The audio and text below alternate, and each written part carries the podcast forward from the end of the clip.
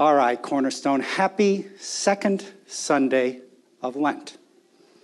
And the question that I want to start the message with is, what is light? What is light? Because of our scripture text this morning, um, I did something I've never done before. I actually researched the question, what is light? Now, I have to say this, don't mock me, all of you science nerds. I'm not a science guy, all right? I love the human condition and the mystery and all that kind of stuff. So I tended to avoid science courses, and so I never took a real physics course. Um, in college, when I figured out that I had to take two science courses to graduate, I found out that I could take geology, which isn't really science, right? We went on a bunch of field trips to find fossils. And then I found a physics course that was called the History of Physics. It was a physics physics course where you didn't have to take do any physics at all. And so, check. And so I got through college without taking any really significant science courses. But I did something very physics-like, science-like, for those of you who live in this world. I researched this week the question, what is light? What is light? Um, messing around on Google for, you know, as you do, we do those kind of, those bunny trails. I figured out that light is a whole lot of things. It's a form of electromagnetic radiation. It contains photons, which are minute packets of energy. Without the light of the sun, life as we know it on Earth would not be possible. So light, it turns out, is very complex, and it's essential. And then I read this in the Encyclopedia Britannica. It's a little bit long quote, but you'll get the idea. Um, Encyclopedia Britannica says, "No single answer to the question, what is light, satisfies the many contexts in which light is experienced, explored, and exploited. The physicist is interested in the physical properties of light. The artist in an aesthetic appreciation of the visual world. Through the sense of sight, light is a primary tool for perceiving the world and communicating within it. Light from the sun warms the earth, drives global weather patterns, and initiates the life-sustaining process of photosynthesis. On the grandest scale, light's interactions with matter have helped shape the structure of the universe. Indeed, light provides a window on the universe, from cosmological to atomic scales. Almost all the information about the rest of the universe reaches Earth in the form of electromagnetic radiation. By interpreting that radiation, astronomers can glimpse the earliest epochs of the universe, measure the general expansion of the universe, and determine the chemical composition of stars and the interstellar medium." That's cosmically. Just as the infant, inf, just as the invention of the telescope dramatically broadened exploration of the universe, so too the invention of the microscope opened the intricate world of the cell. The analysis of the frequencies of light emitted and absorbed by atoms was a principal impetus for the development of quantum mechanics. Atomic and molecular spectroscopy, spectroscopies um, continue to be primary tools for probing the structure of matter, providing the ultra-sensitive tests of atomic and molecular models, and contributing to the studies of fundamental photochemical reactions. All right. It turns out that light is a fundamental component of the universe. And it's almost like Google knew who was Googling that question, because the very next ready-made question for me after reading the Encyclopedia Britannica article was, what is light in simple words? And then one step further, the very next question is, what is light for kids? So evidently, you science nerds don't have to mock me, because Google has already done that. Along the way, I discovered light is energy, light is essential for life, light is essential, obviously, for sight. And as essential for sight, light is the only way that we can see color, which means that light is essential to our appreciation of beauty. Then I opened my Bible, and the scientific worldview and the Christian worldview came together and embraced, as we learned that both physics and Jesus say that light is essential for life. You know Genesis chapter one. In the beginning, God created the heavens and the earth. The earth was without form and void, and the darkness was over the face of the earth, and the Spirit of God was hovering over the face of the waters. And God said, "Let there be light." And there was light. To everything we learn about the physics of light, the light energy that is essential for life, we find that it originates with God, the creator of the universe.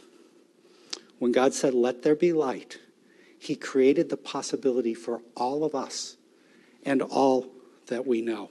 Then I came to First John chapter one, verse five. This is the message we've heard from him, heard from Jesus. This is a message we have heard from Jesus and proclaimed to you, that God is light, and in him is no darkness at all. And then the contrast to Genesis chapter one in the Old Testament, the in the beginning verse of the New Testament is John chapter one, verse one, where John writes, "In the beginning was the Word, and the Word was with God, and the Word was God. He," Jesus, "was in the beginning with God. All things were made through him, and without him was not anything made that was made. In him was life, and the life was the light of men. The light shines in the darkness, and the darkness has not overcome it." And so by a roundabout way, I came to our scripture text for this morning. Throughout Lent this year at Cornerstone, we are exploring the I am statements of Jesus in the Gospel of John. And the purpose is to prepare our hearts, but not just our hearts, but also prepare our community, prepare our families, our friends, to prepare us all to enter into Holy Week, when we will celebrate the death of Jesus on the cross and his resurrection on Easter Sunday. And so this second Sunday of Lent, we're looking at John eight, verse twelve, where Jesus says, "I am the light of the world. Whoever follows me will not walk in darkness, but will have the light of life." What we learn about light in the universe embraces what we learn about light in the Christian worldview. Jesus says, "I am the light of the world. Whoever follows me will not walk in darkness, but will have the light of light." Okay, let me give you some context for when Jesus said this. He was, we are actually breaking into one of the most antagonistic, hateful, spiteful interactions ever recorded between Jesus and the religious leaders of his day. Right in the middle of this interaction, Jesus is saying, "I am light." He was at the Feast of Tabernacles. The Feast of Tabernacles is a feast where the Israelites celebrate that God led them out of slavery in Egypt through the wilderness with a pillar of fire, a pillar of light. God led the Israelites to the promised land. And it was at this feast that Jesus said, "I am the light of the world." So what would happen on the Feast of Tabernacles is that, um, that they would set up four candelabra, which really were massive bonfires in the temple of the court, uh, in the court of the temple. And they would light these bonfires, four of them. They would light them each night. And they say that the light of the bonfires from the temple would light the whole city of Jerusalem. And in this context, Jesus shows up and says, "I am the light of the world." In the context of the Israelites celebrating that God led them by the pillar of light, Jesus said, "Follow me and you will not walk in darkness." When Jesus said he was the light of the world, the, his, his informed um, listeners all knew that light was something that God was. So it was perfectly clear to them when Jesus said, "I am the light of the world," that he was claiming to be God. In the process of this interaction, they called him demon-possessed. They called him a lunatic. Um, they, they, called him, they called him a bastard. They, they just unloaded everything, because when the people were listening to Jesus at the Feast of Tabernacles, this is only six months before he's going to die on the cross. When the people were listening to Jesus, they started asking, might this be the Messiah? They said, no one's ever spoken like this man has spoken. Might it be the Messiah? Which panicked the religious leaders, and they reacted. By the time they were done, they actually took up stones to put him to death because he had to be eliminated by any means possible. You can read this whole interaction in John chapter seven and eight. It's a, a long read, but it's you, you'll watch that the, the hatred, really, the bullying, the, the spike that goes back and forth. If you want to listen to it, I actually preached on the passage last August, and you can go to our archives if you want to hear another message on it. So this spectacular ceremony called the illumination of the temple was a dramatic time that all of the people were gathered. And Jesus had been teaching in the temple courts. And this is when he says, I am the light of the world. The essential question before us today, when we hear this I am statement of Jesus, the essential question for us today is, will we accept anew Jesus' invitation to walk in the light, so that we don't have to walk in the darkness of the world and the things that are going on around us and sometimes within us? Will we follow Jesus as the light of the world this Lent and in this season of our lives? So as I was working on the message this week, I asked Jesus, what do you want us at Cornerstone to hear? What do you want us to take away from this I am this week? And this is what I sensed the Lord say. I sensed him say, I want you and Cornerstone to know me in fresh, new ways. I want to be known by you, not just intellectually in your heads. I want to be known by you personally in your hearts, which is why I shared my, uh, my I am statements. I want to be known by you in a way that touches and transforms your entire lives right now, this Lent. It's interesting because I actually just, I was I was asking, and that just started coming, and I just wrote that down as fast as I could. Jesus wants to be known by us, not intellectually in our heads only, but deeply and personally in our hearts. So for the rest of this message, I've created space for us to come before Jesus to interact with him. And so there are two questions that I want to, us to ask today, and I hope that you will ask throughout this second week of Lent. Um, and I'm, I'm going to give you a few minutes for each question, just to be still and to hear what Jesus might impress on you, what he, what he might whisper to you, to just be in his presence so that you know Jesus personally in your heart. The most important part of the message is coming up next, because you've been listening to my voice, but I really want you this morning in this space to listen to the voice of Jesus. The most important thing we do during Lent is usually, or maybe it's often, not denying ourselves something. It is renewing our relationship with Jesus Christ, our Lord and our Savior, the one who loves us and deeply wants to know us and be known by us. So the first question to connect with Jesus as the light of the world, John eight twelve, is, Jesus as the light of the world, what do you want me to see today? Jesus as the light of the world, what do you want me to see today? So here's what I'd like you to do. Take out your phones and, um, and wave them at me so I know you've got them in your hands. Okay? Now open up an email to yourself. I'm watching to see if you're doing it. Actually, really, open an email to yourself. And in the subject line, write the question. Jesus as the light of the world, what do you want me to see today? I actually asked Jesus that question every day this week. And I was fascinated that he showed me different things he wanted me to see each day.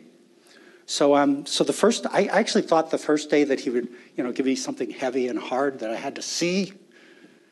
But what he actually invited me to see the first day surprised me. He, I sensed him say, Bill, I just want you to notice the qualities of light around you today.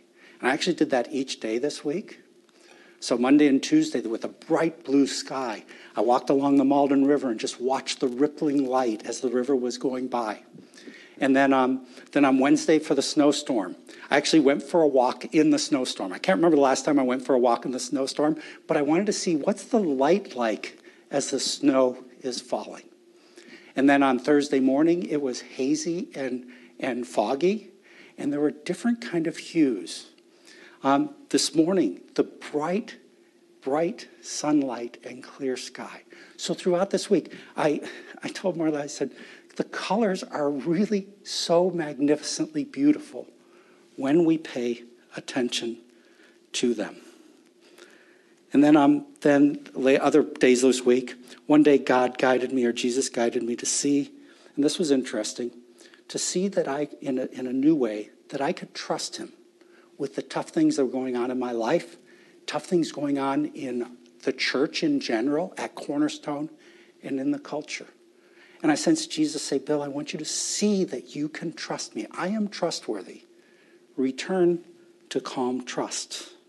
Then another day, I sensed the Lord saying, Bill, I want you to see a new and renewed vision for your life, for your marriage, and for your church, for Cornerstone. And so throughout that day, I just tried to say, Lord, what are you trying to, to have us become? Marla and I in our marriage, and myself internally, and what do you, what do you want Cornerstone to become? And then there was one day this week where, where the Lord really guided me to see pain in Ukraine and other places that are war-torn around the globe. And I sensed the Lord say, I want you to see that, but I don't want you to get anxious about it. I want you to bring it to me in prayer. So, as the light of the world, what do you sense that Jesus wants you to see right now, this morning? What do you sense maybe that Jesus wants you to see throughout the rest of this day, through this next week, through Lent, or through this season in your life? So I'm going to give you two minutes to just pause and reflect on that question. I'll keep track of time so you don't have to. And when you come back, I'm going to give you like another thirty seconds to write, jot down your impressions in that email to yourself so you can send it to yourself to remember it later. All right? You might want to start by just closing your eyes, taking a deep breath, and coming into the presence of Jesus. Ask Jesus now, Jesus, as the light of the world, what do you want me to see today?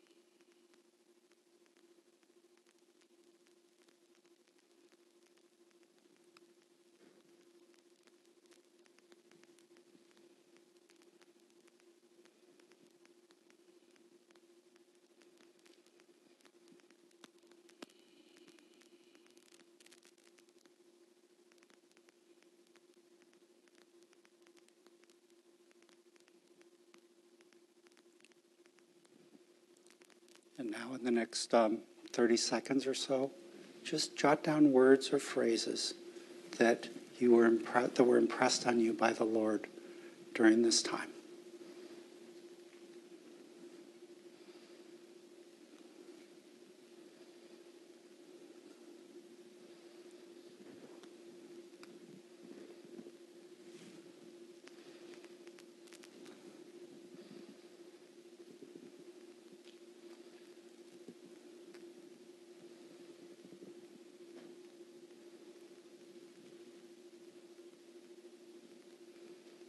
And when you're ready, just hit send so you have it later in this week to remember.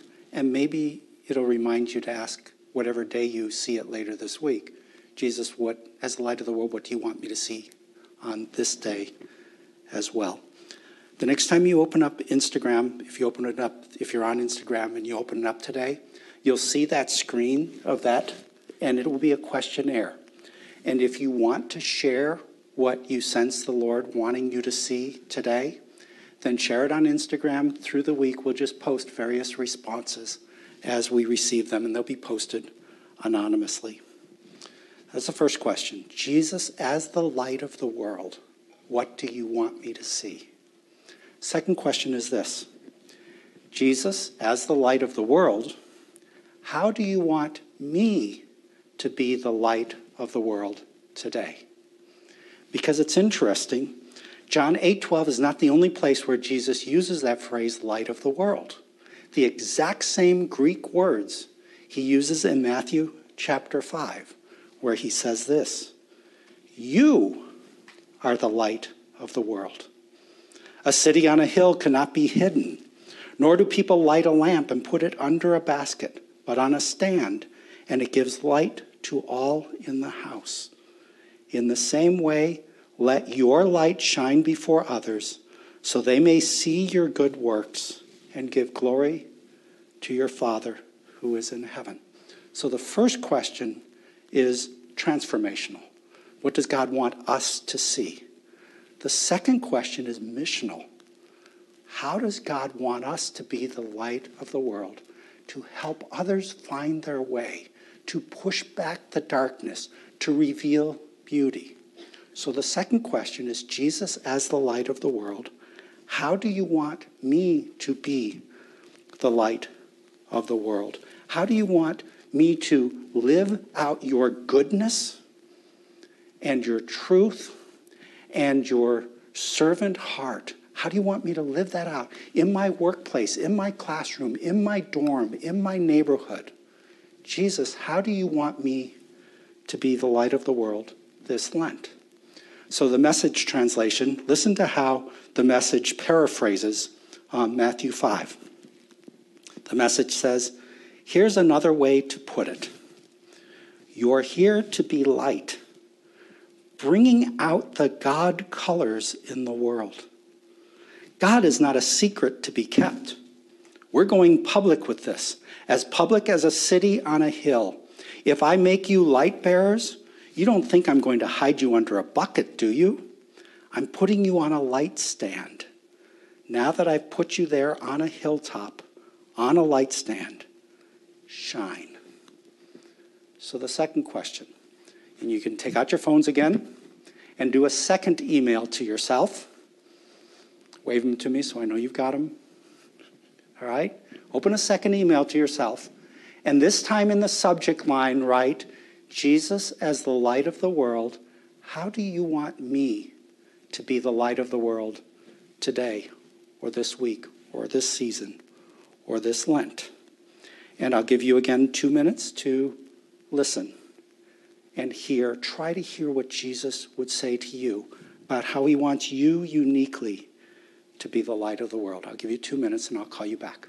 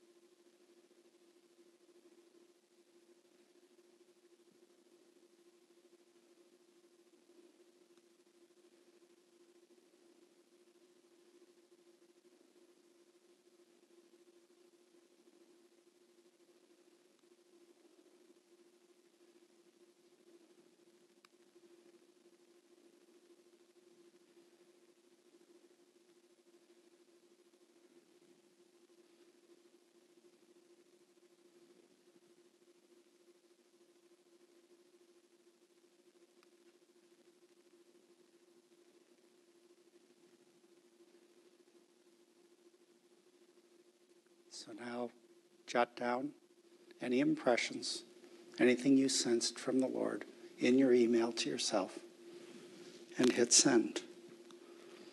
In just this moment, as I was trying to listen, I was actually a little, again, I, I if you get surprised by stuff you hear when you're you're trying to be with Jesus, lots of times that means it might be Jesus actually speaking. And what I sense the Lord just say to me just now is he wants me to be the light of the world by seeing in people what Jesus sees in people.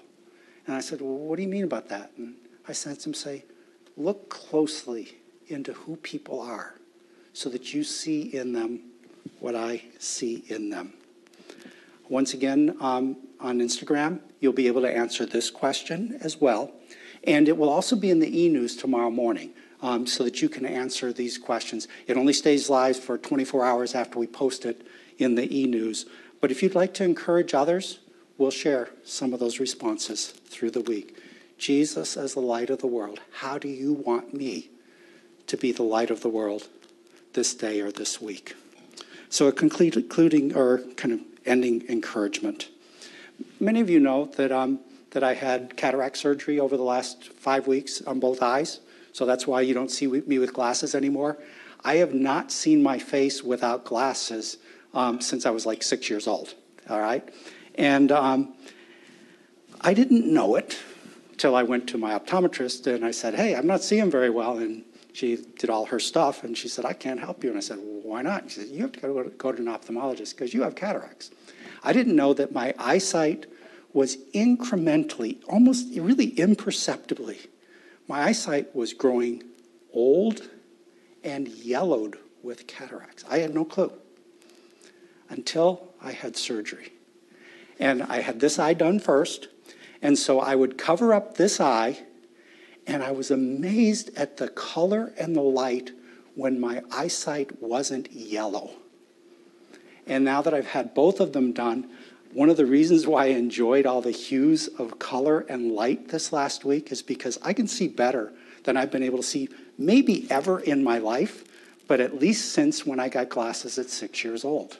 So last week I, I said to Marla, I was looking out the backyard, and there was an utterly, utterly gorgeous blue jay. And the sun was shining, it was on the ground, and the sun was shining off its blue feathers and, and sparkling with the black feathers right by it. And I said, Marla, this is the most beautiful blue jay I've ever seen in my life. And then it hit me. No, that's what blue jays look like. I just didn't see them clearly because my eyesight was old and yellow. Has your spiritual eyesight perhaps become old and yellow over these last few years, perhaps? Is it time for you to be willing to have your own cataract surgery for your soul so that you can see Jesus, the light of the world, in fresh and more beautiful, beautiful ways? If that's what you do during this Lent, this will be a glorious Easter for you. If you will start to see Jesus with fresh, new eyes. John chapter one, verse five, I read to you earlier, verses four and five, say, in Jesus was life, and the life was the light of men. The light shines in the darkness, and the darkness has not overcome it. We all know our world is kind of dark right now. We thought we would get through COVID, and then it came back. And then we thought we were going to get through COVID again, and we're watching the war in Ukraine. As we follow Jesus, the light of the world, we don't have to walk in the darkness of the world. We can walk in the light, and then we can reflect the light of Jesus like the moon reflects the sun, so that we can help others to find their way and walk in the light. And here's what's glorious. The darkness cannot overcome the light. The darkness cannot overcome the light. Interesting thing about life, light, darkness cannot extinguish light. the only way for light to be extinguished is for the source of light to go dim or to be turned off. Light extinguishes darkness. Jesus, as our source of light, can never, ever, ever be extinguished. The darkness will never overcome Jesus as the light of light. So, when you're discouraged, when you are, are being overcome with hopelessness or anxiety or stress, when you are suffering and it feels like the world is blowing up around you, as a follower of Jesus Christ, you can choose. He says, follow me and you will not walk in darkness. We can choose to walk in the light, knowing that the darkness will never extinguish the light. Jesus defeated the boast of sin and the grave. So, brothers and sisters, can we resolve this Sunday of Lent that we will do whatever cataract soul surgery we need to so that we will respond to Jesus and walk in the light and be the light. Let's pray together. Jesus, what do you want us to see right now? Because why would you give us light except to see more clearly?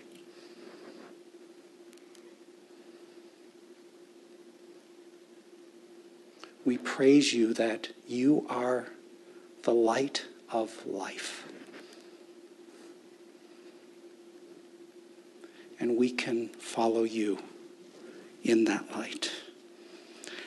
In a darkening world, we don't know what's going on in our world.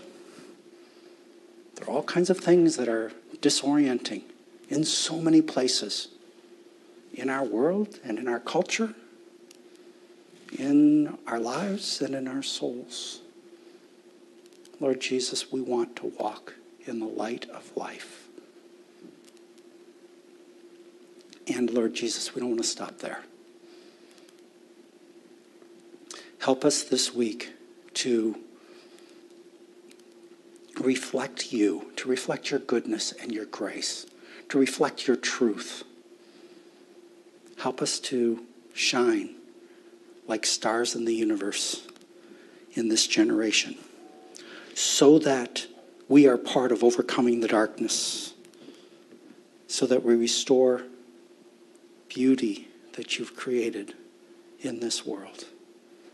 Let us walk in the light and see what you want us to see. Let us be the light that you want us to be. We pray in Jesus' name. Amen.